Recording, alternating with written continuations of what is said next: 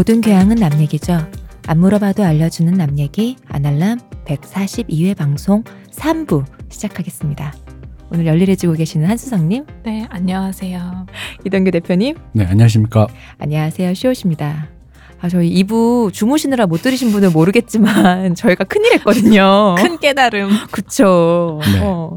아니 이게 한수성 님이 준비해 오신 대본의 그 그림에도 답은 있었어요. 이미 답이 네. 있었어요. 근데 막상 볼 때는 솔직히 그 인지가 안 됐어요. 그래서 음. 질문이 된 거거든요. 음, 음. 근데 우리가 깨닫고 보니 보이죠. 네, 맞아요. 신기한 신비 체험했습니다.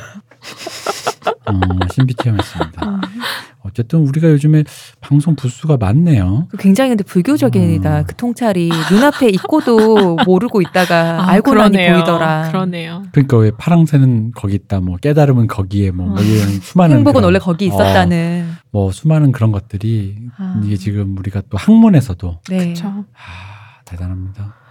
프로이트를 3부까지 할 줄이야. 그렇게 예정이 없는 3부. 음, 네. 네. 해야겠더라고요, 보니까. 어. 아니, 지금 이렇게 빡빡하게 대본을 써주놓고는. 전 2부 만에 끝날 줄 알았죠. 아니 16장을 써놓고 2부에 어떻게 끝나? 내 말이. 어, 그지? 어. 대본 쓰는 사람은 다 비슷한 얘기 하나 봐요. 우리 예전 회 초반에 홍 작가님 참 이런 비슷한 얘기 많이 했거든요. 아, 간단하게 썼다. 17장. 그러니까. 어디가 간단하느냐. 진짜 간단한 간단한 수준이에요. 정말. 쓰면 그렇게 되나 봐요. 정말. 네. 음, 학부생 수준에. 자, 그러니까 어쨌든. 우리가 어쨌든 요거를 좀 한번 음. 제대로 한번 이제 여기 3부까지 들으면 네. 여러분은 이제 딴 데 가서 프로이트 안 들어도 됩니다. 어. 여러분, 책안 보셔도 됩니다. 프로이트 전문가? 자면서 들어서 그건 조금. 혹은 이제 바로 프로이트 관련 서적을 읽어도 이게 뭔 말이야 했던 순간들이 아, 조금 그쵸. 사라지실 수 있을 것이다라는. 음. 혹은 프로이트와 관련해서 어떤 얘기나 뭐 칼럼을 읽을 때 아, 이게 이래서 이런 말을 음. 하는구나라고 바로 네. 아실 수 있죠. 아 그렇죠. 바로 저희 방송 맞아요. 덕분에. 그러니까 프로이트에 대한 저작은 많지만 읽다 보면 이게 뭔 말이지? 그쵸. 뭔 맥락이지 하는 순간들이 조금 많으셨을 거라고 생각을 음. 해요. 그리고 많은 우리 저번에 시간에도 얘기했지만 수많은 칼럼이나 아직도 여러 음. 가지 요새 또 돌고 있지 않습니까? 프로이트를 대입해서 어떤 현상을 음. 설명하고자 하는 시도들이 많잖아요. 그것에 대해서 좀 더 쉽게 이해하실 수 있지 않을까? 음. 저희 방송 덕분에. 그렇죠. 마지막에 조금 아, 그리고 이제 네. 잡아 그만하고 광고 듣고 올까요? 네. 지금 티스템 두피 클렌저와 두피 에센스를 검색해 보세요. 과학이 당신의 모발에게 주는 선물 티스템입니다. 아날람은 Hotels.com과 최대 15%의 제휴를 하고 있습니다. kr.hotels.com slash best coupon으로 접속하시거나 namyegi.com으로 링크 타고 가셔서 코드 번호를 입력하시면 할인 받으실 수 있고요. 그러니까 우리 1, 2회에는 아 1, 2부에는 이걸 안 했네요. 저희 페이스북 페이지 많이 놀러 오시고요. 네. 어, 유튜브 채널 구독, 좋아요 다들 많이 해주시고 청취도 많이 해주시고요. 6월 22일에 뵙겠습니다. 200분. 아 요즘에 여러분들 하트 누르는 게 살짝 하트의 속도가 인색해지셨구나. 어, 원래 원래 하트 인- 또 얘기 안 했다고 또. 원래 정말? 인색한 분들인 건 내가 알았지만 음, 말을 한 대로만 고지고대로만 듣고 말이야. 그러다 보니까 요즘에 다시 안 누르시잖아요. 그러다 보니까 옛날에 왜 한 번 이 말 방송했을 때 막 눌러주셨어요. 네 맞아요. 그때는 아 그분들이 그때 인상은 이런 거였습니다. 그 하트가 늘어나는 걸 보면서 저는 아이고 이분들의 느낌이 제 마음속에서 아이고 이런 것도 있었는데 내가 진작 눌러줄 걸 미안하네 눌러준 느낌이었는데 요즘에 줄어드는 걸 보고 아 그 느낌이 아니라 에이 아 눌러 아, 우리 일부에 아이 노인네 이런 것처럼 어, 약간 그런 기분이었던 것 같 다라는 무의식에 하트 눌러야겠다는 걸 넣어주시고요. 여러분의 나도 초자, 모르게 누를 수 있도록 초자에 입력해 주세요. 슈퍼에고 강박으로. 어, 누르지 않으면 뭔가 안 될 것만 같은 음, 음, 어. 음, 좋다 좋다. 그 왜 길에 울고 있는 비 내린데 박스에 비가 오는데 고양이가 이렇게 음. 새끼 고양이가 울고 있는 그거라고 생각하고 그냥 지나칠 수 없는 지나친 사람 많아요. 얘가 좋지 않습니다. 아 그런가요? 네. 아, 이렇게까지 불쌍하고 슬픈 처연한 그림을 얘기했는데도 이게 더 이상 할 수가 없다. 네. 왜냐면 그 그림에 대입되기에 우리가 이미 새끼 고양이라니 네, 갑자기 양심에 찔려서 불쌍과 내가 처형과 너무 불쌍은 좀 괜찮은데 처연이 좀 아, 문제다. 그러니까요. 그렇네요. 알겠습니다. 하트는 그냥 제 많이 마음- 눌러주세요. 제 마음속에 내. 마음의 하트는 누가 눌러주느냐? 여기 뭐 흐른다니까요 진짜.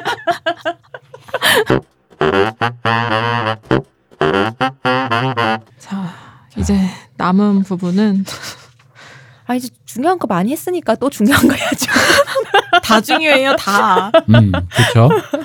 다. 그렇습니다. 그래서 우리가 이전 2부에서는 불안에 대해서 설명하고 끝을 마쳤잖아요. 네. 그래서 프로 이제 제가 지금부터 설명해 드릴 건 그 불안을 우리가 어떻게 감당하고 감소시키기 위한 방법들이 뭐가 있었는가 음. 그거에 대한 걸 설명을 하고자 해요. 그러니까 앞전에 했었던 2부의 내용을 조금 요약하자면 자아가 하는 일은 우리 성격의 중심, 조절자 이런 역할들을 수행한단 말이에요. 근데 어, 우리는 앞서 우리의 정신세계 안에서 초자아, 원초와 자아 사이의 경쟁과 타협이 엄청 바쁘게 오가고 있어요. 이러한 상황에서 불안이 발생하고 이러한 불안을 감수하기 위해서 무의식적으로 작동하는 자아의 기능이 방어 기제라는 거예요. 음. 자아가 무의식에 걸쳐져 있는 이유가 여기에도 쓰여 있었네요. 음. 음. 그래서 어, 사실 이 방어 기제에 대한 거는 프로이트의 딸인 안나 프로이트에 의해서 더 많이 정리가 되었어요. 그리고 이 방어 기제는 프로이트 이론들 중에서도 현재까지도 아주 활발하게 쓰이고 있는 개념들 중에 하나예요. 근데 이 방어 기제란 단어는 프로이트의 한정에서 아니라 이거보다 좀 더 확장된 네. 그러니까 나를 shield치기 위해서 하려는 모든 행위 그쵸. 라는 의미의 그렇죠. 확장된 의미로 음. 그게 아예 고유명사화 네. 돼서 사용되잖아요, 사실은. 사실 이 방어 기제를 영어로 풀면 defense mechanism이니까요. 메커니즘, 아예 음. 원리에 대한 이야기인 거죠. 그래서 방어, 이 방어 기제는 종류가 되게 많은데 아마 몇 가지를 제가 예시로 설명을 해드리면 이해가 좀 쉬우실 거예요. 예를 들어 억압이라는 게 있는데 억압은 수용하기 어려운 욕구나 불쾌하거나 충격적이거나 두려운 경험들을 우리가 의식에 떠오르지 못하게 눌러두는 거예요. 아예 그런 일이 있었는지조차 기억 못하는 사람들 있잖아요. 음. 그런 것들인 거죠. 근데 프로이트가 이제 히스테리 환자들을 보면서 자기 이론을 발전시켜 왔는데 그 환자들에게 이 억압 기제가 굉장히 핵심적이라고 봤어요. 음. 그러니까 과도한 억압이 히스테리 증상을 초래할 수도 있다라고 본 거죠. 뭐 요즘은 아주 보편적인 얘기죠. 네. 그리고 그 다음에 이제 예로 들어드릴 방어 기제는 반동 형성이라는 건데요. 내가 수용하기 어려운 심리 상태와 반대되는 행동을 하는 거예요. 예를 들어 누군가를 죽이고 싶을 정도로 증오스럽지만 살인이 용납되지 않는 사회에서 그 사람에게 갑자기 더 친절하게 군다던가 하는 식으로 근데 이때 친절하게 굴면서 내가 그 사람을 미워하고 있다조차 모르는 경우가 더 많은 거죠. 예를 들어 시어머니가 아들을 너무 사랑하다가 며느리가 왔는데 세상 둘도 없이 며느리한테 막 잘해주는 거예요. 음. 음. 근데 사실은 그 시어머니가 며느리를 엄청 미워하고 있었다거나. 그거의 예로 생각나는 게 그 아까 왜 일부에서 우리 얘기했었나요? 그 동성애 전환 치료 얘기하셨잖아요. 음. 그런 그런데 그 동성애에 대해서 반대를 하면서 그런 전환 치료 이런데 아, 적극적으로 맞아요. 임하고 있던 어떤 맞아요. 리더가 알고 보니 본인도 동성애자였던 맞아요. 그런 사례가 음. 종종 맞아요. 발견되거든요. 맞아요. 그런 데알수 있지 맞아요. 않을까 싶어요. 아주 적확한 것 같아요. 네. 이 투사라는 게 그 다음에 나오는데 음, 용납할 수 없는 자기 감정이나 욕구를 딴 사람 것처럼 돌리는 거예요. 그러니까 자기 아빠를 미워하는 건 정작 딸인 나인데 아빠가 날 미워한다라고 말하는 거죠. 이유를 만드는 건가요, 이거는? 근데 이유를 만드는 건 조금 합리화에 가깝고 네가 날 싫어하니까 내가 널 싫어하는 건 당연해. 실제로 싫어하는지 아닌지도 아니면서도 네. 음. 그러니까 정확히는 그 사람을 내가 미워하는 건데 그 사람이 날 미워한다라고 쏘는 거예요. 저는 이 투사를 볼 때 그리고 약간 남 탓, 남 탓이라고도 느껴지는 것 같아요. 음. 내 건데, 음. 내 건데, 남의 걸로. 음. 그 다음에 설명드릴 방어 기제는 이제 주지화라고 해서 분명히 정서적인 것들을 얘기해야 하는데 뭐 예를 들어 여자친구랑 싸웠는데 음. 혹은 여자친구한테 차였는데 번호 따르다가 실패했는데 근데 그 때 그 얘기를 하면서 사실은 아 그래서 너무 속상했어 라거나 정서적인 반응이 나올 법도 한데 갑자기 이성적 주제로 전환하면서 막 되게 젠체하면서 불안을 회피하는 방식인 거죠. 그러니까 보통 이런 게 그 얼평 같은 걸로 넘어가는 그 얘기 아닌가요? 그쵸? 예를 들면 뭐 아 뭐 그 이렇게 걔한테 차였었는데 아이 못생긴 게 막 이러면서 본래 뭐 그런 애들이 음. 더 그래 막 어. 이런 식으로 막 갑자기 이성 관계에 대한 그러니까 아는 척을 한다. 나름 분석적이라 에, 에. 씌고 말하는 시도들이라는 거잖아요. 그쵸. 네. 이게 그 지금 주지화라는 것을 대해서 찾아보면은 이게 지성화라는 다른 네, 말로 맞아요. 이- 이걸 불리는데 여기 설명이 위협적인 대상에 대해서 정서적으로 관련되지 않기 위해서 그 대상에서 분리되는 과정이다라고 음. 하면서 예로는 어떤 간호사나 외과 의사나 이걸 예로 들어놨거든요. 그러니까 그 환자나 이런 사람들 볼 때 이 사람이 그런 고통스러운 상황이나 아니면 죽음에 대한 상황을 정서적으로 관련되지 않기 위해서 아예 그냥 분리해서 그 맞아요. 케이스야라고 보는 맞아요. 그런 거. 그것도 주지화의 일환인 음, 거죠. 네네. 음. 그리고 또 제가 말씀드린 것처럼 자기의 어떤 취약점이나 그런 걸 드러내지 않기 위해서 딱 끊어버리고 음. 이성적으로 포장하는 음, 그런 음, 느낌이 음, 음. 좀 많이 강한 방어 기제예요. 시원님이 말씀하신 거는 좀 더 긍정적인 의미로 그쵸. 그 이거는 그렇죠. 자기가 그거를 끊어가지고 자기 어떤 그런 나를 뭐랄까, 보호하기 나를 위한 보호하고 방어 기제니까 그렇죠 그런 거고 제가 말씀드린-거나 한수선님 말씀드린 건 조금 더 비열하죠. 찌질한 비열까지 비열해. 찌질한 거지 찌질한 거 내가 왜 차였는지를 설명하기 위해서 그냥 갑자기 거리를 둬. 어 슬퍼 슬펐다거나 창피했어로 그냥 가면 될 문제를 음, 그 걔가 김치녀라서 음, 내가 너가- 가난해서 차였어 어. 차차 없어서 차였어 이- 이런 얘기잖아요 그쵸, 사실 그쵸. 이런 것도 주지와에 그쵸. 관련된 거잖아요 그러면서 갑자기 막 한국 여자들이 말이야로 시작된 어. 어떤 이야기를 늘어놓는. 음, 그런 거죠 그러니까 음. 사실 근데 그것 자체가 내가 그럼 찌질하다를 말해야 하는 게 힘든 거예요. 그쵸. 그걸 말하는 게 너무 두렵고 힘드니까 그렇게 가려버리는 거로도 볼 수 있는 거죠. 프로이트적으로는. 음. 근데 사실 시온님이 예시, 얘기해주신 설명처럼 그 설명을 들으면 이런 질문을 하게 돼요. 방어 기제가 다 나쁜가? 음. 근데 방어 기제는 일종의 불안 조절 메커니즘이거든요. 그러니까 내가 무언가를 감당하기 어려운 순간에 얘를 사용해서 음. 적절히 타협을 찾는 과정인 거예요. 그러니까 인간이 가진 정신적 능력이나 수용량이나 감당할 수 있는 것에 대해서는 분명히 한계가 있기 때문에 내가 받아들이기 어려운 경험들을 했을 때 방어 기제를 일단 작동시켜서 내가 막 거의 넘된 상태로 막 얼어붙는 상태로 만들지 않은 채로 천천히 그거를 수용하고 감당해 나가거나 회복하는 데 필요하다는 거죠. 음, 음. 그러니까 방어 기제를 쓴다고 단순히 나쁘다거나 나약하다거나 보기는 좀 어렵고 뭐 어- 비열하다거나 찌질하다거나 어찌 보면 그래 저 인간이 적응하려고 살려고 저러는구나. 그래서 방어 기제의 성숙도를 베일런트라는 사람이 나누기도 했는데 뭐 병리적 방어 기제, 미성숙한 방어 기제, 신경증적 방어 기제, 성숙한 방어 기제 이렇게 네 가지로 나누기도 했어요. 그 중에 성숙한 방어 기제로 손꼽히는 방어 기제가 승화라는 거예요. 이제 승화는 뭐 예술 작품이나 뭐 이런 거에 대한 설명을 들으실 때 뭐 자식을 잃은 슬픔을 뭐 이걸로 승화해냈다 할때그 음. 승화인데 이제 내 욕구나 충동이나 감정이나 그런 것들을 사회적으로 수용될 수 있는 건설적 행동으로 전환하는 걸 의미해요. 아, 그러니까 길거리에서 그냥 학위가 없는 사람이 바지를 벗으면 변태인데 무대에서 학위를 갖고 바지를 벗으면 행위 예술이 되는 승화 나의 욕망을 승화시켰잖아 음. 왠지 좀 말을 할수록 입을 뗄수 이상한 사람이 되어가는 것 같지만 그러니까 그 무대는 그 사람이 그걸 해도 된다라고 사회적으로 용인해준 공간이기 때문에 슈퍼에고가 나의 슈퍼에고가 드디어 그거를 여기서 해도 된다라고 사람들이 음. 동의하여 음, 아 힘드네요. 네 그래서 자, 아무 말도 안 하고 있잖아요. 저는 어떻게든 진행해야 네. 되겠지. 그래서 이 승화의 예로는 말씀드렸다시피 예술가의 예술 작품이 있을 수도 있고. 말하면 맞잖아. 아니, 아니 그게 아니라 말하면 예전에 봤던 만화의 장면이 음. 생각나서. 그러니까 그 어떤 그 만화가분인가 화가분이 계신데 나이가 이제 드셔갖고 그 음. 인터뷰를 하러 간거 이게 아마 김명 선생님 어. 만화가분의 그림일 거예요. 근데 갔더니 아직도 그림을 그리시는데 치매 때문에 벽에다가 변으로 예술 작품으로 그걸 그리고 있는 거죠. 갑자기 이게 생각이 나서 승화 승화 승화를 아, 앞이 아득해지네. 아, 근데 잠깐만 그건 승화가 아니라 에고가 이미 붕괴돼서 초자가 아니 그 이드가 예술 작품으로 승화했다는 갑자기 원초화가 이미 요거 때 문에 그게 생각이 나서 그거는 예술이라기보다 원초화가 죄송합니다. 제가 지금 여러분의 음. 이해를 돕고 있지 못해요. 저 네. 혼자 이게 생각나서 네 그렇습니다. 아, 아득했어요. 죄송해요. 멀리 네. 갔다 온 네. 제가 잠깐 저를 보냈다가 다시 네, 그건 그분은 방어 기제가 무너지셨어요.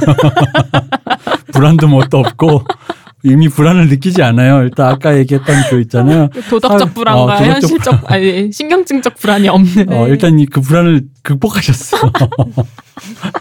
초월 초월하셨죠. 그분에게 승화라는 단계가 그쵸. 이미 필요 없어. 초월이네요. 그분은 왜냐면 승화라는 건 그거에 억압된 그걸 느끼면서 그걸 다시 끌어올리는 음. 건데 그럴 필요가 없잖아. 이미 음. 그걸 초월했는데. 세상사를 초월하신 분이니 어, 자, 이런 죄송하고요. 이런 또 수성님 정말 죄송해요. 바, 음. 방어 기제 여기서 끝인데. 제가 생각했던 끝은 이게 아닌데. 어쨌든 무대에서 무대에서 바지를 벗는 예술가와 그 벽에 똥으로 그림을 그리시는 노화가는 좀 다르다. 좀 다르다. 요 얘기로 요약될 수 있겠네요. 네. 어, 방어 기제는 나쁜 게 아니다. 아, 그냥 예, 저등적 그렇죠. 행동이다. 그렇죠. 뭐 네. 이렇게 요약하고 넘어갈게요. 네. 음. 제가 굉장히 제- 혼선을 빚어 죄송하고요, 한수성님. 아, 괜찮습니다. 네. 휴. 좋은 시도였다. 아니, 그, 아, 왜 이런 게 생각나지? 저의 잠 무의식에 뭐가 것 있는 건지 같아요. 대체. 어, 아, 네. 저희 전의실과 무의식에 문제가 있는 것 같아요. 즐거우셨으면 됐죠. 그쵸. 아, 네. 잠은 깨셨을 거예요. 음, 제 여러분 잠 깨게 하려고. 그럼요. 이해하시죠, 여러분은? 자, 다시 숙면 시간으로. 자, 이제 프로이트가 어, 프로이트 이론에서 심리성적 발달이라는 개념을 얘기를 해요. 그러니까 이 부분에서부터는 사실 주무실 수가 없어요. 아, 진짜로 다시 주무실 수가 없어요. 장담할 수 있어요. 여기서 두 분의 드립도 폭발할 것이라 저도 생각합니다. 아 잠깐 심리성적 발달 이론은 이게 영어로 말씀해 주셔야 돼요. 사이코섹슈얼 심리 성 네. 네, 적- 그렇죠. 네. 이게 심리에 대한 성적을 성적 너 67점이었는데 78점을 발달했다 이렇게 잘못 이해할 수 있어. 그러니까 아, 맞아요. 그죠 그잖아요. 심리 맞아요. 성적 발달 이론이 네. 아이 사람이 지금 심리적으로 미숙해서 30점인데 맞아요. 60점 이렇게 있는 그게 아니라 심리 sexual 네, 네. 심리성으로 음. 그러니까 네. 성이 sexual은 아, 이게 심리적으로는 그런 건가? 뭐 이렇게도 들을 수 그쵸, 그쵸, 있으니까. 네. 그쵸. 음, 그죠. 음, 사이코 섹슈얼. 음. 저 psychosexual development라고 하는데 이제 이게 왜 등장을 하게 됐냐면 무의식이 인간의 초기 경험과 기억에 중요한 영향을 미친다는 걸 프로이트가 알았잖아요. 네. 그러면서 프로이트는 인간의 발달 단계에 관심을 갖게 됐어요. 특히 프로이트가 가장 관심을 갖고 있었던 제일 처음에 얘기했던 추동이란 게 어떻게 인간에게서 발현되고 그것들이 어떻게 나타나는지를 설명하고자 했고 그 과정에서 발달되어 가는 성격 요소들 우리가 얘기했던 뭐 자아, 원초와 초자아에 대해서 단계별로 조금 형성 시기를 논리적으로 설명하고자 했던 거죠. 그래서 음, 프로이트의 성욕은 광의의 의미에서는 타인과 접촉을 통해 쾌락과 애정을 얻고자 하는 욕구로도 설명이 가능해요. 리비도를 말씀하시는 건가요? 그쵸? 그리고 신체적 쾌락과 만족을 추구하려는 욕구 자체를 성욕이라고도 보았기에 유아에게도 성욕이 볼 수 있다, 성욕이 있다라고 볼 수 있다고 아까 설명을 드리기도 네. 했고요. 그래서 프로이트의 심리성적 발달 이론은 신체 부위에 초점을 맞춰서 전개하고 있어요. 그리고 이게 어떤 이야기인지는 여러분도 이미 아실 거예요. 네. 구강기, 항문기 이런 식으로. 그쵸. 음. 어. 그리고 프로이트는 성격 특성과 정신장애의 출발이 어린 시절의 경험에 있다라고 봤다고 제가 앞전에 설명을 드렸잖아요. 네.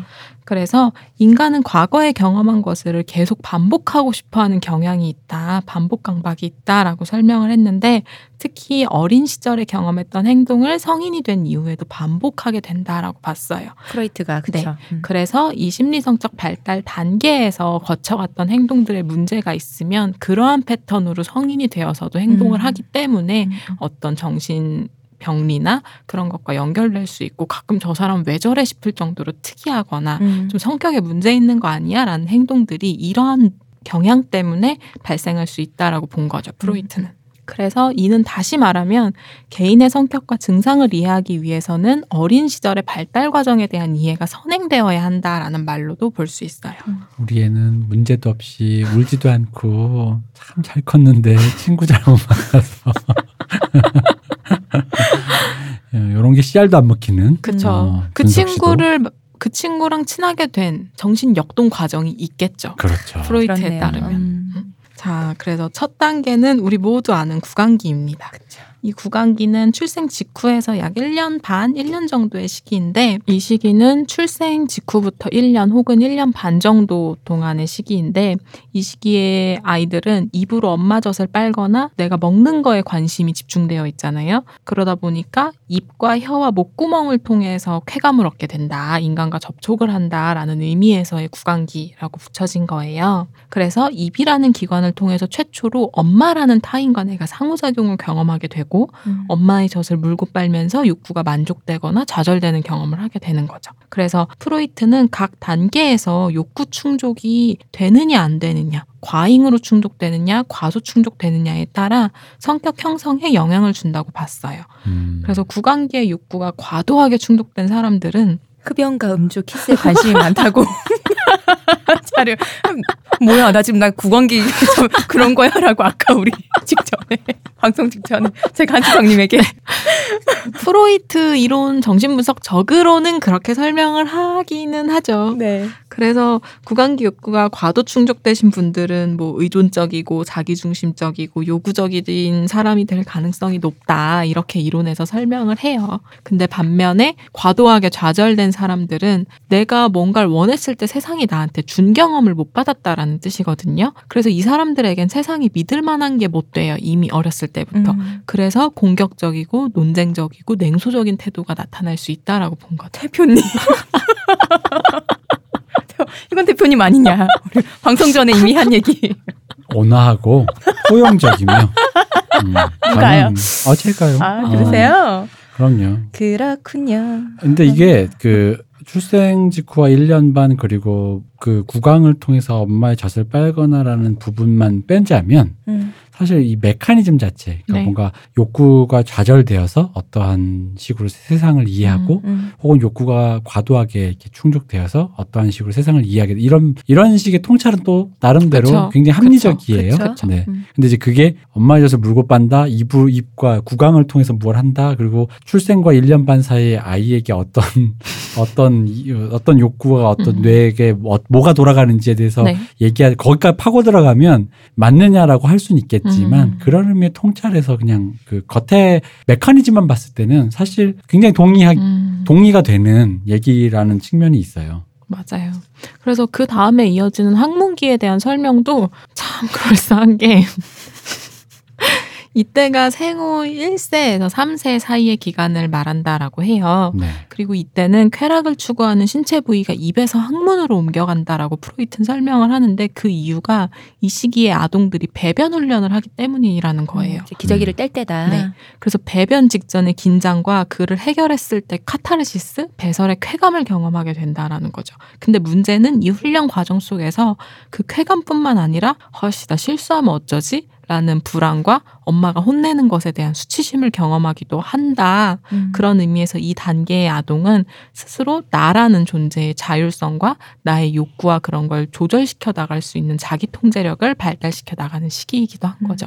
그러니까 구강기에서의 어떤 원초화적인 상태에서 욕구의 좌절과 이런 학문기 나의 어떤 배설에 대한 훈련을 받으면서 에고가 발달해 나가는 과정으로도 이해해 볼 수 있을 것 같아요. 음, 그렇죠. 이것도 학문이나 이것만 좀 빼면 그러니까 예를 들어 훈육이잖아요. 네. 그러니까 애는 어쨌든 짐승 상태니까 그쵸. 도덕이고 뭐고 그러니까 그 사회적인 규범으로서의 훈육을 하는 과정에서 훈육은 사실 또 받는 사람에겐 고통의 과정이잖아요. 음. 해서는 안 되라는 어떤 금지를 먼저 가르치는 거고 혹은 금지나 제한된 영역에서의 허용이라는 걸 가르치는 것이다 보니까 그런 금지나 그런 것으로 해서 최초로 뭔가 자기가 부딪히게 되는 어떤 그런 욕망의 좌절이라든가 음. 그런 걸 통해서 자기 성격에 뭔가 다른 의미로 뭔가 그 자기 성격 형성에 영향을 끼치지 않을까 정도의 의미에서 통찰을 해보면 또 그냥 납득은 가능하는데 음. 학문과 배설로만 이게 하고 또 학문으로 그게 가서 그러면 그, 그 그건 조금 이제 약간 응 이제 약간 이제 그쵸? 요거는 이제 계속 제가 이런 말씀 드리는 이유는 구분해서 음. 프로이드가 갖고 있는 원초적인 통찰과 프로이드가 설명해낸 걸 조금 분리해 볼 필요는 있다. 맞아요. 음, 이 시- 우리 시대에 이게 거의 100년 전 넘게 사람이니까 100년 넘게 전에 사람이 얘기했던 거에 통찰만을 우리가 음, 좀 음. 본받아 보자라는 음. 의미에서 이제 이런 말씀 드리는 겁니다. 배설물 자체를 이때 프로이트는 이게 그러니까 그때 이때쯤에는 뭔가 인식에 대해서 확실하게 뭔가를 아는 거니까 애- 더 어릴 때는 배설을 해도 내가 무엇 어떤 행위를 하는지 모를 때지만 맞아요. 지금 이제 훈육과 관련. 뭔가 인식의 과정을 자각하게 되면서 나의 배설물이 내가 만들어낸 것 음. 음, 나의 창조적은 어, 무엇이다라는 것을 자각하면서 이때 그런 창의적인 생각도 맞아요. 발달되고 맞아요. 그렇다고. 프로이트가 얘기를 했잖아요. 내가 그래서 세상에 내놓은 것. 그쵸. 나의, 나의 피조물. 내가 만들어낸 것이라는 그쵸. 거. 어. 과해, 과해. 통찰만 봐, 그냥. 내가 보기엔 다 과해.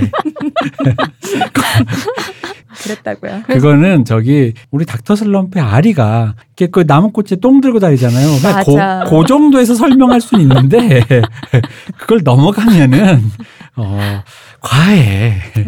그런 설명도 있다. 아, 그렇죠. 그럼요. 그렇게 설명하셨었다. 음, 그럼요. 네. 그래서 이 항문기도 과도 충족되면 너무 지나치게 엄격한 배변 훈련이나 그런 걸 받으면 결벽증이나 완벽주의적 태도, 인색한 모습들이 나타날 수도 있고 과소 충족되면 사람이 저게 사람의 물골로 사는 건가 하는 어떤 지저분하고 뭔가 정신없는 그런 음. 모습들로 발현될 수 있다라고도 설명을 했어요. 음, 충분히 이해됩니다. 네. 그런 식의 훈육적인 그런 어떤 태도가 네. 자신에게 어떻게 다가가느냐에 따라 뭐 우리 영화에 특히 그런 모습 음. 많이 묘사되잖아요. 엄한 아버지가 막 굉장히 뭐 죽은 신의 사회 같은 음. 거만 봐도 엄한 아버지들이 막 하면 애가 그런 거에서 막 오는 어떤 거 너는 애 시인 되고 싶은데 음. 음. 너는 군인이 돼야 돼. 막 이러면서 막 그런 맞아요. 거에 뭐 좌절하는 그런 것들 뭐 그렇게 이해할 수 있겠죠. 음. 어릴 때 이때 그거를 조절하는 나이니까 이걸 왜 커가면서 뭐 지금 생각하면 초등학생쯤 되면 이미 이거를 끝냈어야 음. 되는데 이걸 못 할까봐 왜 외려 야뇨증이 맞아요. 생긴다거나 그런 음. 강박 때문에 그런 네네. 일이 있잖아요. 그렇죠. 그 아날람 시리즈에서도 핸델이었나 그 음. 막 네. 그런 요구 엄격한 막 요구들이 그쵸. 주어지니까 인색한 사람이 되어버렸잖아요. 그렇죠. 그렇죠.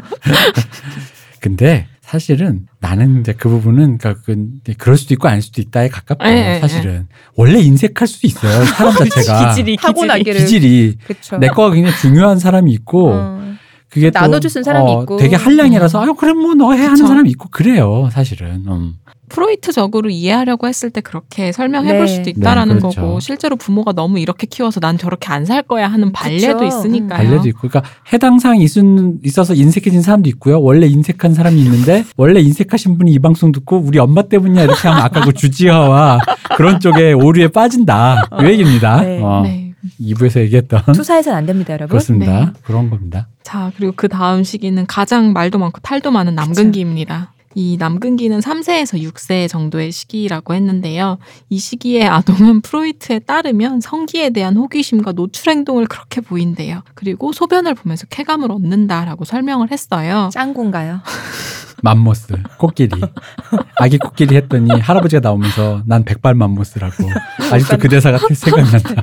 짱구가 짱아 앞에서 이렇게 바지를 벗고 돌리고 있는. 어, 그러니까 코끼리 코끼리 이러는데 근데 짱구 그 만화에서 5세로 나오지 않아요? 어쨌든 프로이트는 이 남근 기를 중요하다라고 봤어요. 음. 왜냐하면 아동의 관심이 이성 부모에게로 확산된다는 거예요. 음. 그러니까 이거 어쩐지 프로이트 생애에서 뭔가 유추 가능한 거잖아요. 그렇죠. 뭐가 어. 스쳐 네, 지나가시잖아요. 스쳐 지나가요. 그래서 이 남근기 때 아동들이 부모에게 잘 보이고 유혹적 행동을 보이며 애정을 독차지하려고 한다라고 설명을 했어요. 네. 그래서 동성 부모를 경쟁자로 인식한다는 거예요. 음. 그래서 이 시기 아동은 심리적으로 부모와의 삼각관계 속에서 혼자 여러 심리적 갈등을 경험하며 여러 상상들이 벌어진대요. 그러니까 왠지 이게 프로이트 어린 시절을 알고서 이걸 하면 이제 프로이트가 투사가 되죠. 이 지금 모양이 네. 프로이트 본인 같잖아요. 네. 그러니까 왠지 네가 그렇다 남도 그런 줄 아냐는 그런 말을 뭐 해주고 싶은. 진짜 그렇게 생각했을 수도 있고 안 했을 수도 있지만 어. 왠지 뭐가 자꾸 스쳐 지나가는 그 그쵸, 느낌이 그쵸. 드는 네. 거죠. 음. 그래서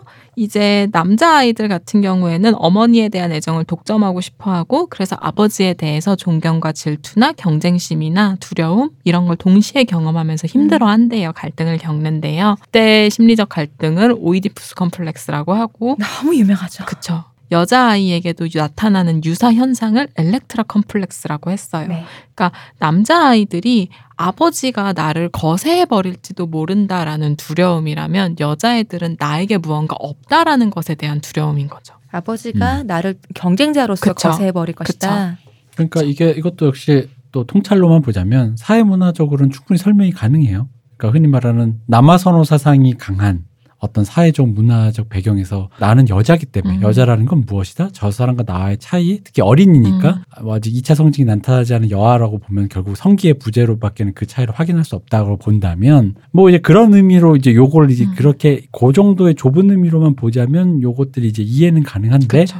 모든 아, 아동들이 적어도 최소 헤테로 아동들이 이런 식의 정신적인 과정, 정서적 과정을 겪는다고 하면 조금 이건 전가의 보도가 될 수도 음. 있다. 하지만 방금 말씀드린 사회문화적인 방식의 전체적인 경향으로 보면 충분히 이해돼요. 음. 엘렉트 특히나 오히려 엘렉트라 콤플렉스야말로 이해가 되는 지점이 있어요. 만약에 뭐 잘 아시는 또 이거 탁 또 댓글 달리나? 우리 시호님 시호님의 나고자란 고장이신 저기 그리고 시호님의 출생 연도에 특히 여성 여아 낙태가 낙태요. 많았잖아요. 그쵸. 그런 과정에서 그 그리고 우리 박막내 할머니가 그 마- 이름이 막내라는 이유가 그냥 막내 딸이라서. 어 라고 하고 어저께 제가 유퀴즈 온더 블록 봤는데 거기서 어떤 할머니가 이름이 유자세요. 근데 왜 유자세요 그랬더니 어 못돼 처음 봐서 아들 할아버지가 낳으라고? 아니 그럼? 그러니까 아버지가 자기를 가, 그 자기가 엄마 뱃속에 있을 때 아버지는 자기가 있는 줄 모르고 전쟁에 나갔다가 돌아가셨대요. 음. 유복자. 어, 근데 거예요? 유복자라고 할머니가 할아버지가 그냥 유복자 유자라고 지어준 거야. 아, 그래서 약간 듣다가 이름 너무 못, 못된 거야 마음이. 그막 지으니까 딸 이름은 어. 진짜 아무 신경 안 쓰죠. 야, 너뭐 아버지 죽고 태어나서 유복자니까 유자라고 지어라 이런 느낌이었던 음, 것 음. 같은 거예요. 음. 그래서 약간 마음이 약간 안쓰러운데 약간 그런 느낌의 사회문화적인 음. 그걸로 보자면은 이 엘렉트라 컴플렉스가 왠지 이제 그러니까 그런 이걸 뭐라 그럴까 사회학 음. 사회학 사회학 쪽으로 오히려 빼보는 게 이 통찰이 조금 더 나오는 것 같아요. 어떤 이런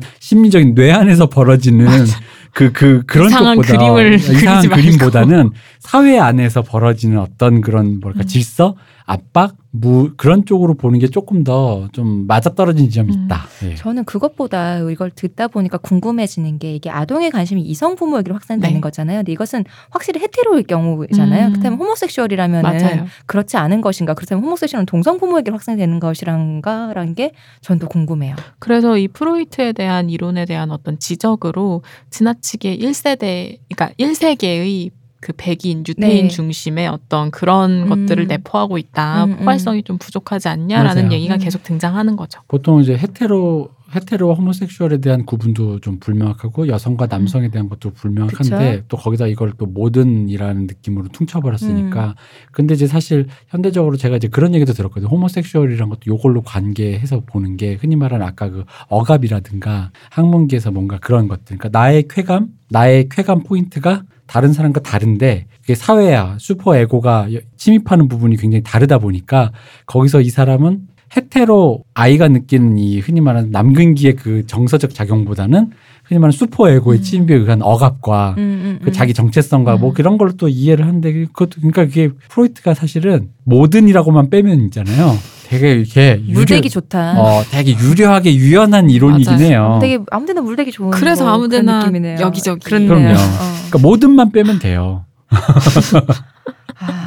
그리고 다 그냥 들었을 때 그런갑다 하게 그렇죠. 되는 네. 부분이 있으니까. 왜냐하면 여기서도 사실은 그 아동의 관심이 이성 부모에 확산돼서 부모에게 잘 보이려고 유혹적 행동을 보이며 애정을 독차지하고자 한다. 이 말은 사실 뭐 이성 부모 요런 거 유혹 요런 단어만 빼면요 애들이 그렇잖아 사실은 그 동생 남은 질투하고 그쵸. 막 그러니까, 그, 그러니까 우리가 알고 있는 그 경험적인 사실에서 굉장히 추론이 가능하다 보니까 그러네 뭔가 제대로 보셨네라는 느낌이 좀 드는 게 있어요. 그리고 이 남근기에 덧붙인 설명 중 설명 중에 하나가 활용점정이라고 생각을 하는 게 네. 문제는 얘네가 아무리 이성 부모를 경쟁자로 인식해도 내가 이길 수 없다라는 한계를 깨닫게 되잖아요. 그렇죠. 네. 그때 차라리 이성 부모를 나하고 동일시하면서 커가는 거예요. 그러니까 음. 성 정체감을 그런 식으로 확립한다는 음. 거죠. 음. 그 맥락에서라면 여, 요 시기 여자 아이들이 아 나 엄마처럼 예쁜 거 입을래 화장할래 음, 립스틱 바를래 음. 엄마처럼 할래라고 하는 것들도 이해가 돼버리는 거예요. 좋네요. 그러니까요. 그러니까 모든만 빼면 네. 어. 그리고 약간 이 뇌 속의 그림이 아니라 사회 구조적으로 네, 조금 이렇게 빼면 굉장히 좀 유효한 이론처럼 보인다. 음, 그쵸. 인지 아닌지 모른다. 그쵸. 네. 그래서 요 아까 말씀드렸던 설명처럼 요 남근기 시기에 내가 경쟁자라고 인식해봤자 저 사람에게 내가 이길 수 없을 것 같다라는 한계 인식을 하고 그 동성의 부모를 나랑 동일시하면서 정체감을 형정체감을 형성하고 초자아랑 자아를 발달시켜 나간다라는 거죠. 뭐 아 여성은 저렇게 살아가는구나. 음, 아. 뭐 약간 그런 맥락에 그러니까 아 여자가 하는 역할 음. 그런 식의 어떤 성 역할을 학습하기도 한다라고 프로이트는 음. 설명을 사회적인 인간이. 돼가는 네, 네. 과정이니까요. 그쵸. 음. 그리고 이 다음에 나오는 시기는 재미있는 게 잠복기라고 해서 프로이트가 약간 리비도가 잠잠해지는 시기, 추동이 잠잠해지는 시기라고 설명을 했어요. 음. 이때는 6세에서 사춘기 이전까지인데 얘네가 이제 집을 떠나서 학교에서 친구들을 만나고 사회생활을 시작한단 말이에요. 그럼 막 학업이랑 친구랑 이런 거에 대한 관심이 올라가다 보니까 아직까지는 성적 욕망 표출이 잠시 잠잠해요. 대신에 애들은 이제 학교 생활 잘 적응해야 되지, 친구 만나야 되지, 운동해야 되지, 취미 생활 해야 되지에 더 관심을 쏟게 되는 거죠. 근데 이 시기에도 친구 관계나 학업 장면에서 내가 좌절을 경험하면 열등감이 형성되어서 조금 문제가 있다라고는 봤어요. 소극적으로 될 수도 있고 회피적인 성격이 될 수도 있다고. 음.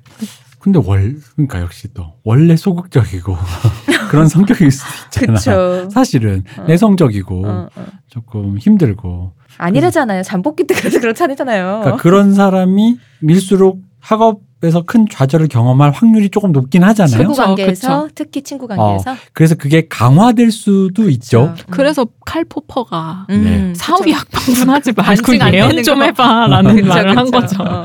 그렇죠. 자, 그리고 이제 프로이트 심리성적 발달 단계는 발달이 성기기에서 끝난다라고 봤어요. 네. 그러니까 이 성기기가 언제부터 언제까지냐면 사춘기 혹은 청소년기 이후의 시기 를 말하는데 이 성기기가 어, 예를 들어 20대, 30대 정도에 끝난다라고 본 거죠. 음. 그래서 어떤 인간의 발달이 끝이 있다라는 관점을 내포하고 있는 거예요. 음, 늙어 죽을 날만 기다린다.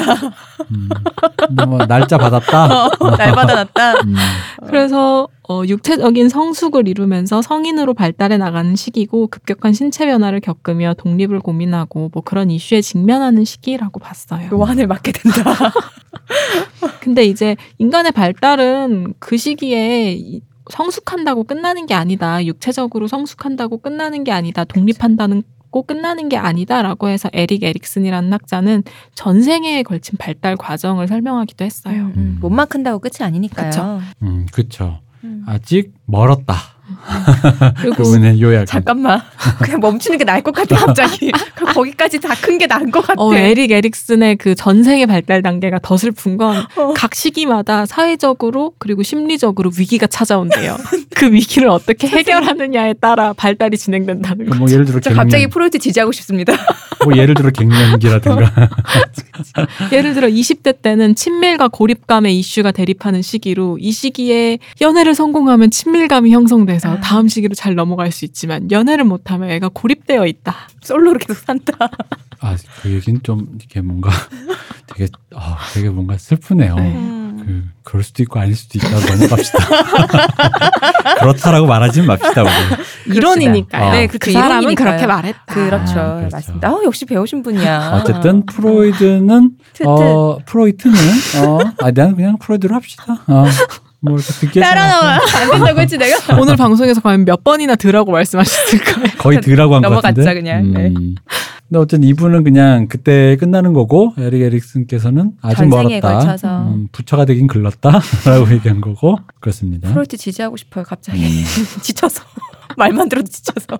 그럼 그래서 현대에 이르러서 정신분석이라고 칭할 때 이미 프로이트의 정신분석만을 포괄하지는 않아요. 그러니까 음. 프로이트 생전이든 사후든 정신분석은 여러 학자들에 의해서 계속 발전되어 왔고 제가 중간중간 계속 말씀드린 것처럼요. 그렇게 새로운 이론으로 다양하게 변형되어 온 거죠. 이건 보엠 편에서도 제가 언급을 했었고요. 네. 그래서 어, 융의 분석 심리학과 아들러의 개인 심리학도 크게는 이 정신 분석의 지류로 볼 수 있는데 이건 추후에 다룰 계획이 있기 때문에 오늘은 네. 소개하지 않겠습니다. 그렇습니다.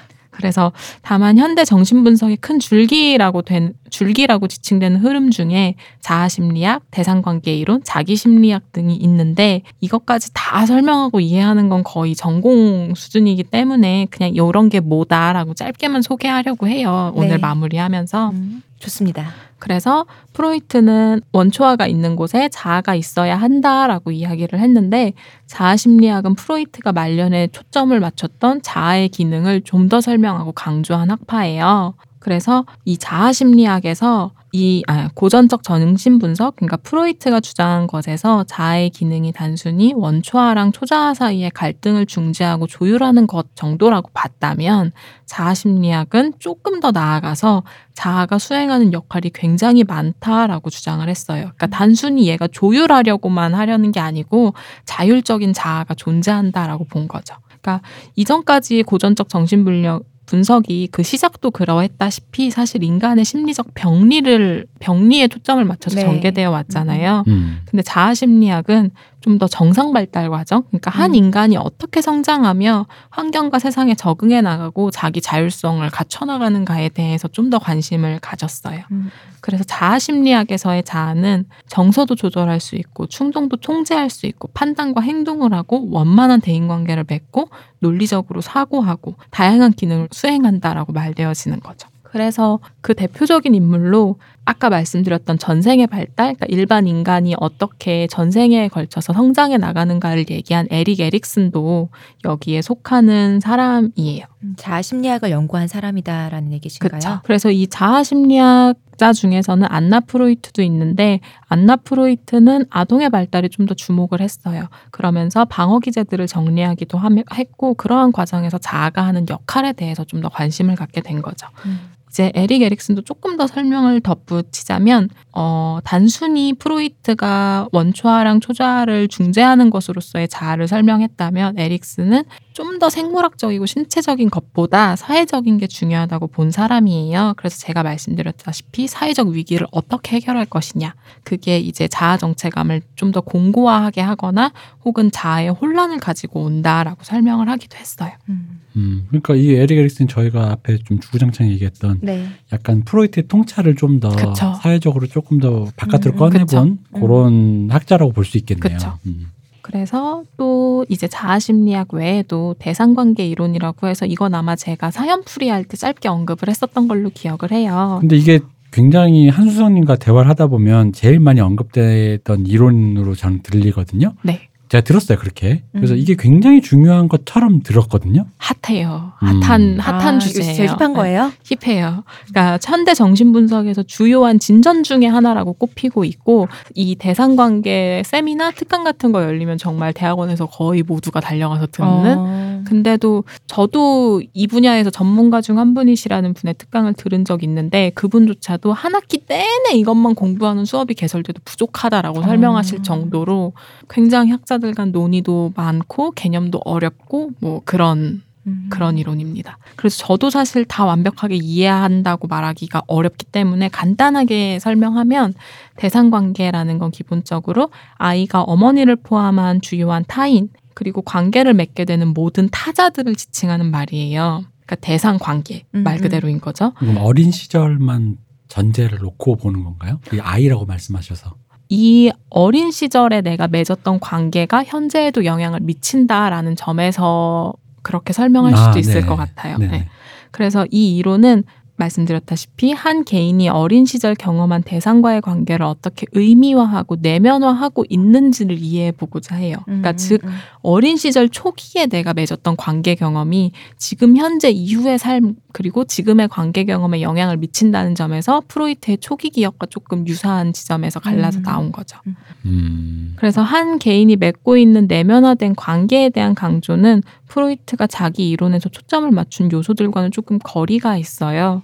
그러니까 이건 말 그대로 개인이 어떻게 관계를 맺어 나가는가, 그리고 이전에 맺었던 관계의 패턴들이나 그런 것들이 현재에 어떻게 영향을 미치고 있는가, 그리고 그런 관계적 발달이 어떤 식으로 발전하는가에 대한 이야기인 거죠. 프로이트는 과거에 아주 어릴 때의 경험만을 한정해서 얘기를 했기 때문인 건가요? 그러면 어, 그것도 있지만 프로이트는 전반적으로 어떤 성격의 삼원 구조 이론이나 이런 걸 좀 더 강조하기는 했어요. 근데 이 대상 관계에 대해서 공부할 때 제가 느낀 건 인간이 엄마로부터 분리 개별화되는 단계에서부터 조명을 해요. 음. 그러니까 공생 관계 그리고 분리 개별화되는 관계 그 분리 개별화가 제대로 이루어지지 않으면 어떤 일들이 벌어질 수 있는가에 대한 것들 음. 그러니까 조금 더 초점을 맞추고 있는 부분이 다르고 발달 단계를 서술함에 있어서도 초점을 맞추고 있는 부분이 프로이트가 어떤 쾌감을 느끼는 신체 부위에 대해 초점을 맞췄다면 말 그대로 대상 관계에서의 발달이란 관계에 초점을 맞추고 설명되어지는 경향이 더 강한 거죠. 그리고 이것도 역시 내면적인 관계보다는 외면적인 것이 나의 내면에 어떻게 영향을 미치는가 쪽으로 좀 더 포커스가 옮겨가는 기분이. 어 그렇게도 볼 수 있을 것 같아요. 네. 그러니까 러프하게 어떤 관계를 그냥 상상을 해보자면은 만약에 어떤 나는 어떤 남자친구나 애인을 만나고 할 때 굉장히 나이가 많은 혹은 어, 나를 뭔가 좀 더 보호해 줄 수 있는 사람을 만나는 경향이 있다고 치면은 그 사람 근데 어릴 때 아버지가 일찍 떠났다든지 아니면은 어머니와 아버지 사이가 별로 안 좋아서 아버지에게 별로 케어를 못 받았다든지 뭐 이런 식으로 해서 어릴 때 경험에서 그 대상 경험에서 지금의 이유를 찾는다라는 것도 될 수 있을까요? 뭐 포함될 수도 있을 것 같아요. 그리고 음. 시온님의 말씀대로 그러한 내용들이 또 애착으로도 설명이 되기도 음. 하고 대상관계 이론이 결국 애착과도 굉장히 많은 지점들을 공유하고 있어요. 음. 그래서 되게 어렵고 큰 이론이라 이렇게 지나가죠. 네, 이렇게 지나가는 더 걸로 이상은 설명하고자 걸로. 하면 휴, 오늘은 프로이트의 날이니까요. 어 근데 그럼에도 불구하고 이 이론의 그 이론을 설명하는 그 이론의 이름 있잖아요. 대상 관계라는 말이 굉장히 좀 직관적인 것 같아요. 음, 근데 맞아요. 이 특강 들으면요, 음. 이 이론의 이름만 가지고도 거의 몇 시간을 떠드실 수 있으세요. 그러니까 음. 여기서의 대상이 뭐냐, 관계가 뭐냐, 대상 음. 관계란 뭐냐를 이해하는 것부터 굉장히 어려워요. 단순히 object가 아니다. 그러니까 object긴 한데 object에도 어떤 것들이 있느냐, 음. 뭐 그렇겠죠. object 음, 층위가 그렇겠죠. 있을 네, 것이고 어. 음, 굉장히 hip한 어, 그러게요. 어, 뭔가- hip한 거 잠깐 스쳐 지나갔어요. 어, 어. 뭔가 제가 또 잠깐 뉴욕에 와 있나. 음, 그런 다시. 퀴즈로 돌아와서 네. 어, 네, 어, 프로이트, 프로이트 해야죠. 네, 프로이트 이제 마무리해야죠. 그래서 프로이트에 대해서 얘기하자면 지난번 모두가 잠드셨던 그 과학에 대한 이야기에서도 그렇다시피 과학 재밌었는데. 하도 하도 피드백이. 부정적이어서 주위 사람들 그래요? 재밌었는데 저는.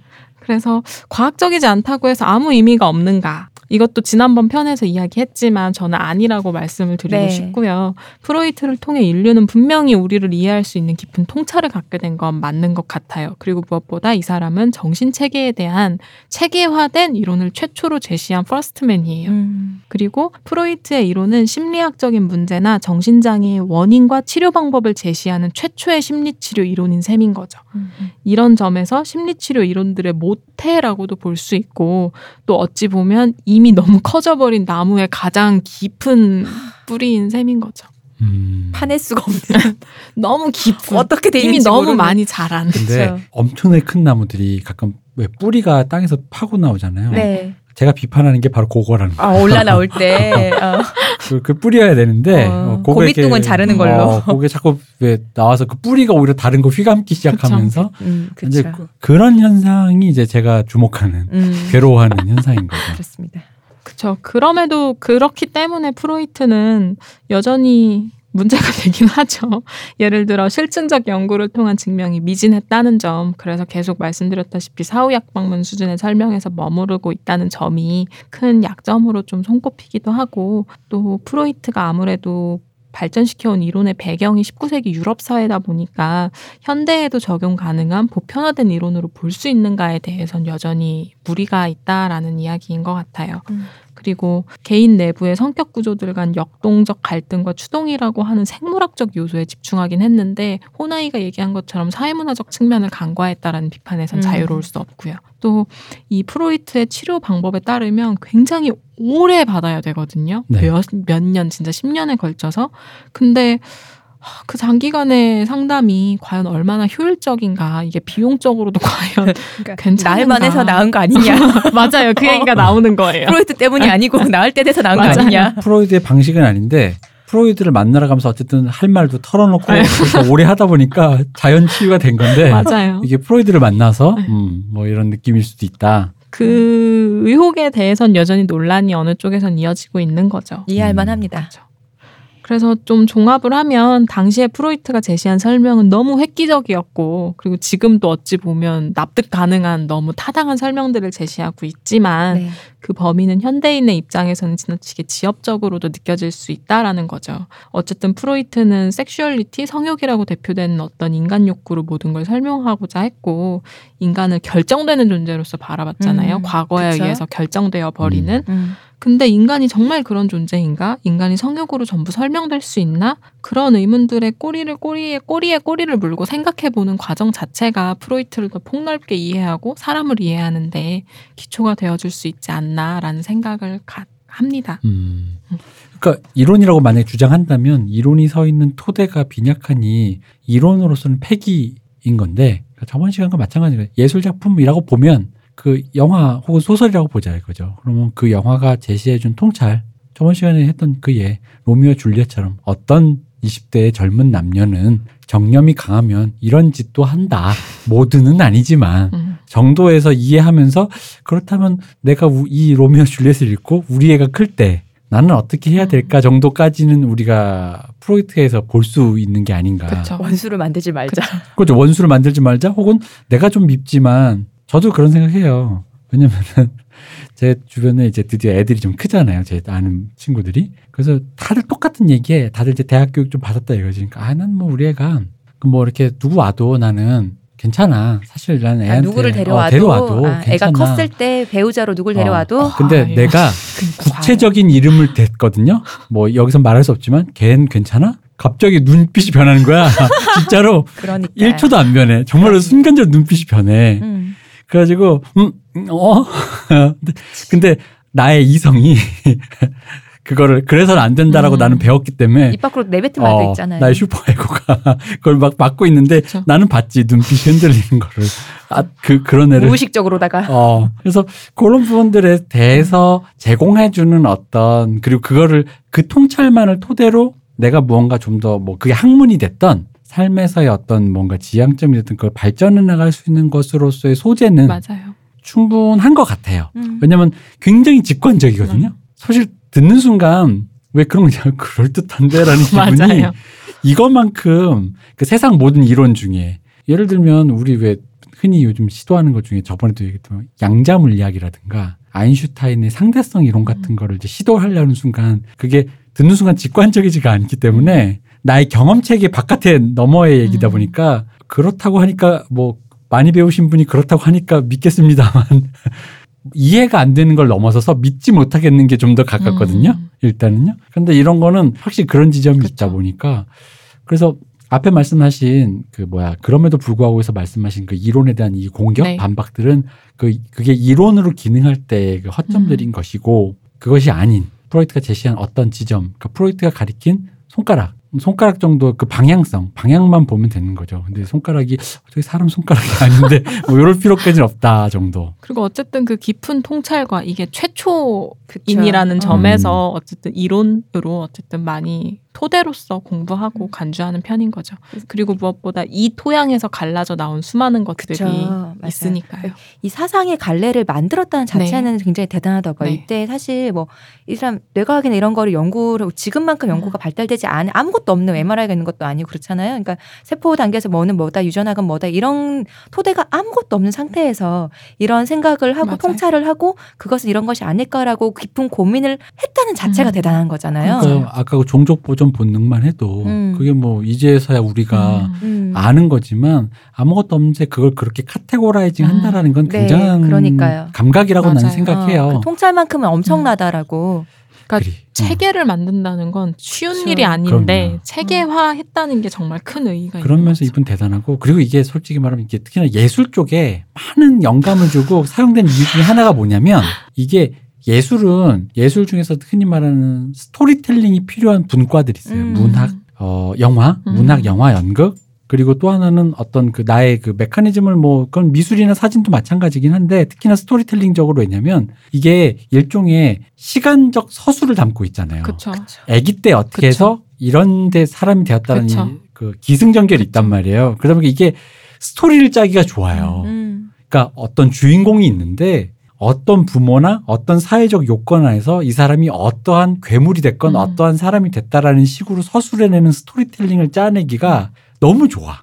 그러니까 내가 생각하기에 예를 들어 뭐 어떤 A라는 캐릭터가 있는데 그 사람을 이제 스토리를 잘라다 보면 요거 갖다 쓰면 좋거든요. 음. 이런 성격이라면 부모는 어땠을 거야 라는 식으로 해서 부모의 캐릭터를 갖다 놓고 음. 아버지 캐릭터를 또 갖다 놓고 뭐 이런 식으로 하기가 맞아요. 되게 좋은 것 같아요. 내 얘기를 말되게 해준 맞아요. 사람. 말대게도 그렇고 오히려 그런 것보다 이런 거죠. 갖다 쓰기 좋다는 거죠. 음. 거기에 이미 그 캐릭터 전집이 있어. 아, 맞아요. 그러네. 아. 캐릭터 전집이 있는 거야. 그래가지고 폭력적인 아빠, 뭐 억압적인 엄마, 뭐 혹은 내가 욕망의 대상이었던 엄마, 되게 왜 음. 어떤 엄마는 현숙한 엄마라고 불릴 수 있죠. 어떤 엄마는 되게 섹시한 거야. 음, 음, 음. 너무 섹시해서 우리 어- 우리 아빠로 만족 못해 바람이 났다든가. 그러니까 이런 류의 캐릭터 전집이 이 안에서 음. 상상이 돼요. 음, 음, 음. 그래서 그걸 갖다 맞아요. 써서 이 주인공이 어떤 성격과 어떤 스토리와 앞으로 이 얘기 기승전결 어떻게 가져갈 것인가를 배우 모음집. 어 그렇게 하기가 되게 좋다는 음, 거죠. 음. 그게 이거에 되게 짧지만 요것만 갖고도 충분히 그걸 노, 왜냐면 결국은 그 스토리텔링상에서 그 사람의 행동은 논리인데 그 논리라는 건 납득 가능한 논리라는 거잖아요. 사랑에 빠졌으니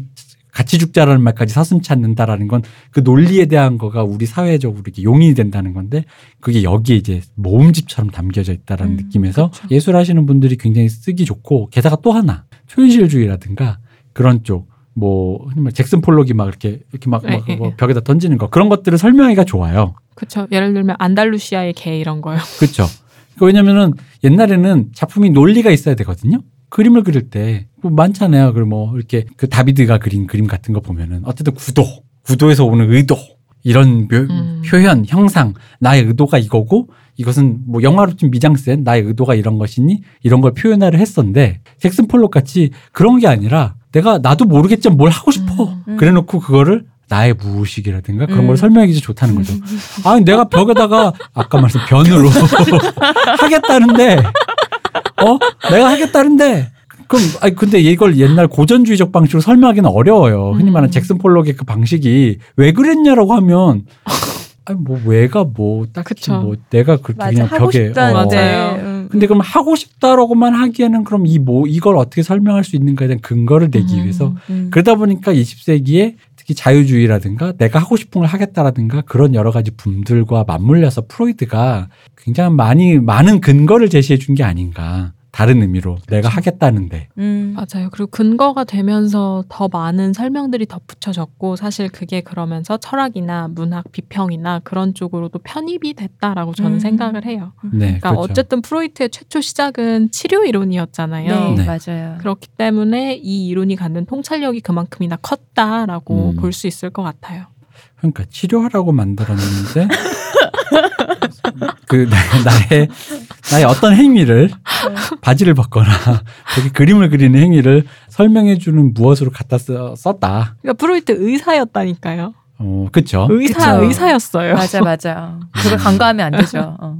근데 옆에서 그러니까 누가 써- 그러니까 그게 사실 읽다 보면 진짜 그런 기분이 들어요. 음. 옆에서 설명해 주는 기분이 들어요. 프로이트가 맞아요. 너가 지금 이거 하는 거 그거야. 구강기를 잘못 거쳐서 선생님 흡연과 음주에 집착하고. 드디어 이해됐습니다, 선생님. 뭐 이런 느낌 있잖아요. 음. 음, 그런 그런 기분을 주고 사실은 비판적임에도 불구하고 이번에 지금 한수성님이 다시 한번 이거를 강의를 해주시는 거를 간략하게나마 좀 따라오다 보니 다시 또 그 기분이 들어요. 음. 어, 이렇게 진짜로. 또 소환될 줄이야. 어, 진짜로 옆에서 계속 보면서 아마 들으시는 분도 공감하실 음. 게 들으시면서 자꾸 자기의 그것과 대입을 하게 맞아요, 돼요. 맞아요. 맞아요. 그럼 맞아요. 어, 그런가 이런가 그런가 이런가 하면서 왠지 납득 설득 아닌 듯하지만 또 그럴 듯한 음. 그런 기분 사이를 긴장 관계로 왔다 갔다 하는 기분이 계속 든다는 거죠. 그래서 뭐 재밌었습니다. 제가 사실 저도 이걸 준비하면서 아 내가 프로이트를 정말 대충 공부했구나 학교에서 아, 54분의 1인데 뭐 얼마나 공을 들여요. 당연한 거 아닙니까? 하는 생각을 좀 많이 했어요. 어.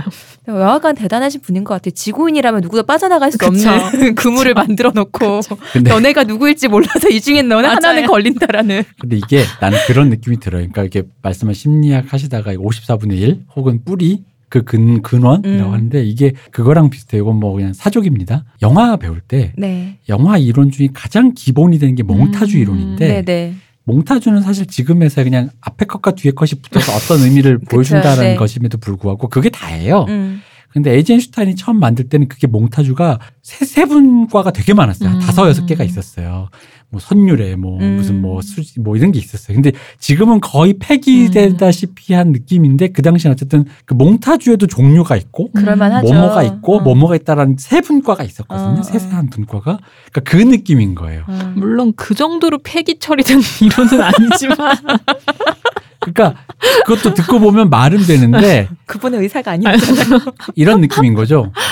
말은 되는데 아그 결국 형이 말한 맨 앞에 말씀하신 그거로 다 하나로 수렴되는데요. 아 그런가? 하지만 이분 돌아가셔서 밥줄을 끊으려고.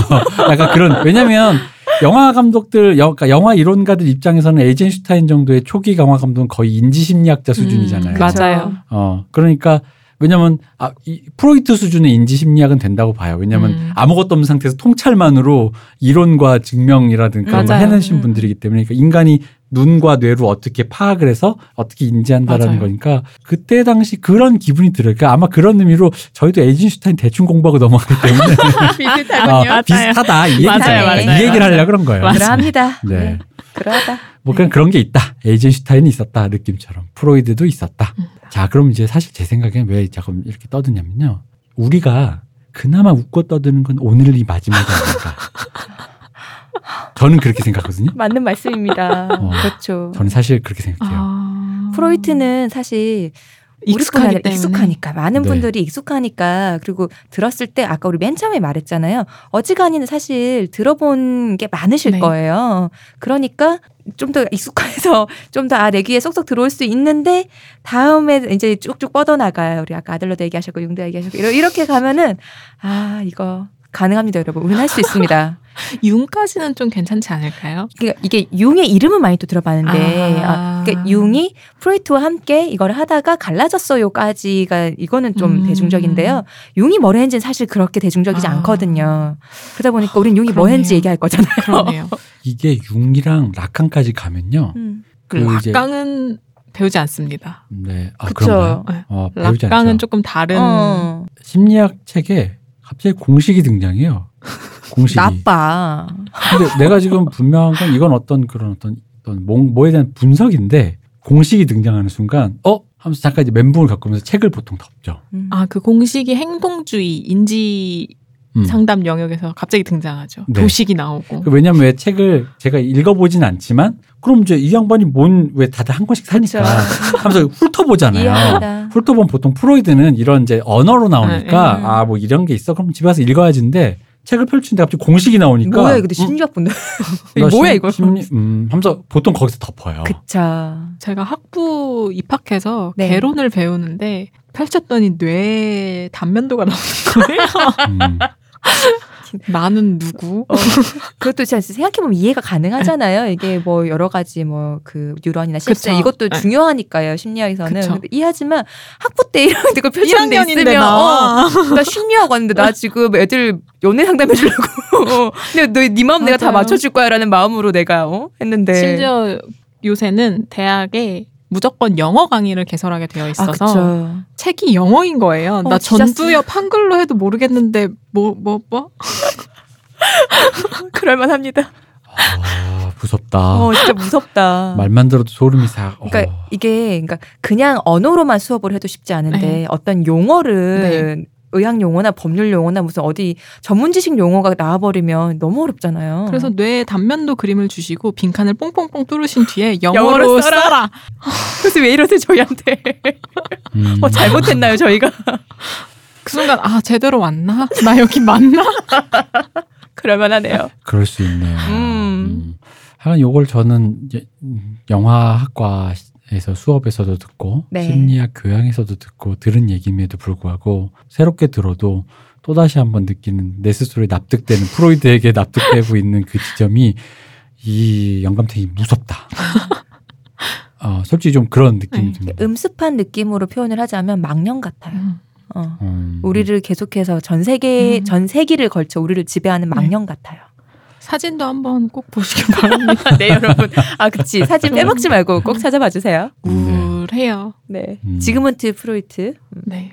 그렇군요. 네. 어쨌든 프로이트는 겉핥기로 아이 겉핥기라뇨. 우리가 그렇게. 엄청난 우리 발견도 하고 그랬는데 우리 정리했잖아. 다음에 용은 좀 더 공부해 오는 걸로. 음. 이게요. 프로이트는 그래도 아까 말씀드렸다시피 조금씩은 알고 있기 때문에 그렇지만 융은 다른 소리 하셔도 전혀 전혀 모를 거예요. 어, 그러니까 오늘까지가 약간 그 선잠 주무셨던 아. 시간. 아 다음은 좀더 어, 딥슬립. 숙면, 숙면. 진짜 램수면인지 알았는데 아직 진짜 램수면 오지 않았다. 아, 근데 요새 융도 BTS까지 가져야 할 것 같은 이 압박감. 아, 괜찮다, 괜찮다. 어, 좋네요. 요즘에 그렇죠. 요즘에 오히려 융이 다시 네. 최근에 좀 주목받고 있지 않나요? 맞아요. 네. 음. BTS 뮤직비디오나 그런 쪽에 융의 이론이 많이 적용됐다라는 음. 것 때문에 BTS 팬들이 재밌겠네요. 융 저설 사서 읽으시더라고요. 어머 역시 덕질이 세상을 어, 바꿔요. 그럼요. 어, 그런데 사랑이다. 사랑밖에 없다. 이, 이 와중에 우리가 융을 해준다. 연애 심리. 사랑밖에 없어. 연애 심리. 뭐야? 갑자기 글로 여기 뭐 흘러요? 여기 뭐. 흘러? 이게 역동이 장난 아닌데 이게 아 도대체 도대체 여기 뭐가 있는 거야 도대체? 앞으로 다가올 연애 심리를 기다리며 오늘 프로이트 방송 여기까지 할까요? 네. 한수성님, 아 진짜 감사했어요. 덕분에 또 아. 프로이트를 이렇게 또 알게 됐네요. 저도 반성 많이 했고요. 공부하고 오겠습니다. 아 무슨 말씀이세요? 아이, 참. 아니 근데 솔직히 저기 영화 저기 전공하신 분한테 팟캐스트 할 테니까 ancient time부터 해봐 이러고 똑같아요. 똑같아. 아 이거 이거였나? 내 유교수한테 내 그렇지 유교수가 있거든 우리 유교수 유교수 데리고 해볼까? 똑같아. 너무해. 음, 그러니까 괜찮습니다. 오늘 오늘 분명 안 계시는데 자꾸 계시고 그러니까 소환될 때마다 이상하게 소환돼. 동네 북이야. 음, 사람 좋다고 그러시는 거 아니에요. 에이전시 타임보단 그야말로 정말 정치적 의미의 심리학의 타- 탈인. 사람 좋다고 진짜 너무하시네 진짜. 음, 그렇습니다. 류 교수님한테 맞을까봐 걱정 안 되세요? 덩치도 크신 분한테? 음, 우리 유 교수는요 우리 중에서 가장 어른입니다. 네, 진짜로. 아, 그렇기 맞아요. 때문에 상관없습니다. 그럴 줄 알고 이러는 그니까요. 거예요. 어. 이 말을 함으로써 때리지 말라고. 음. 이미 간 본 거지. 아 그럼 간 다 보고 하는 거지. 저런 사람이죠. 네, 홀리- 그러면 홀리패스의 앞날에 폭력 전과가 웬 말입니까? 정계 진출해야죠. 음, 확장돼야죠. 총장해야죠. 청문회 때 갑자기 등장하시면 안 되잖아요. 그럼요. 맞은 사람. 너무한다. 하지만 저는 맞아도 좋습니다. 에? 입을 다물어 줄 수 있거든요. 소정의 대가만. 서로 폭로할 거 많을 텐데 음, 어, 조심하셔야죠. 그분의 앞날에 누가 되고 싶지 않습니다. 본인의 앞날도 조심하셔야죠. 네. 류 교수님도 아시는 게 많을 텐데. 마치 기생충 영화 카피를 떠올리게 하는 패기치고 싶지 않았어요. 맞아요. 어, 네. 그럼 오늘 여기까지 하겠습니다. 아, 진짜 고생해주신 저 한수정님. 아 감사합니다. 아, 감사합니다. 이동기 대표님. 감사합니다. 감사합니다. 쉬우셨습니다.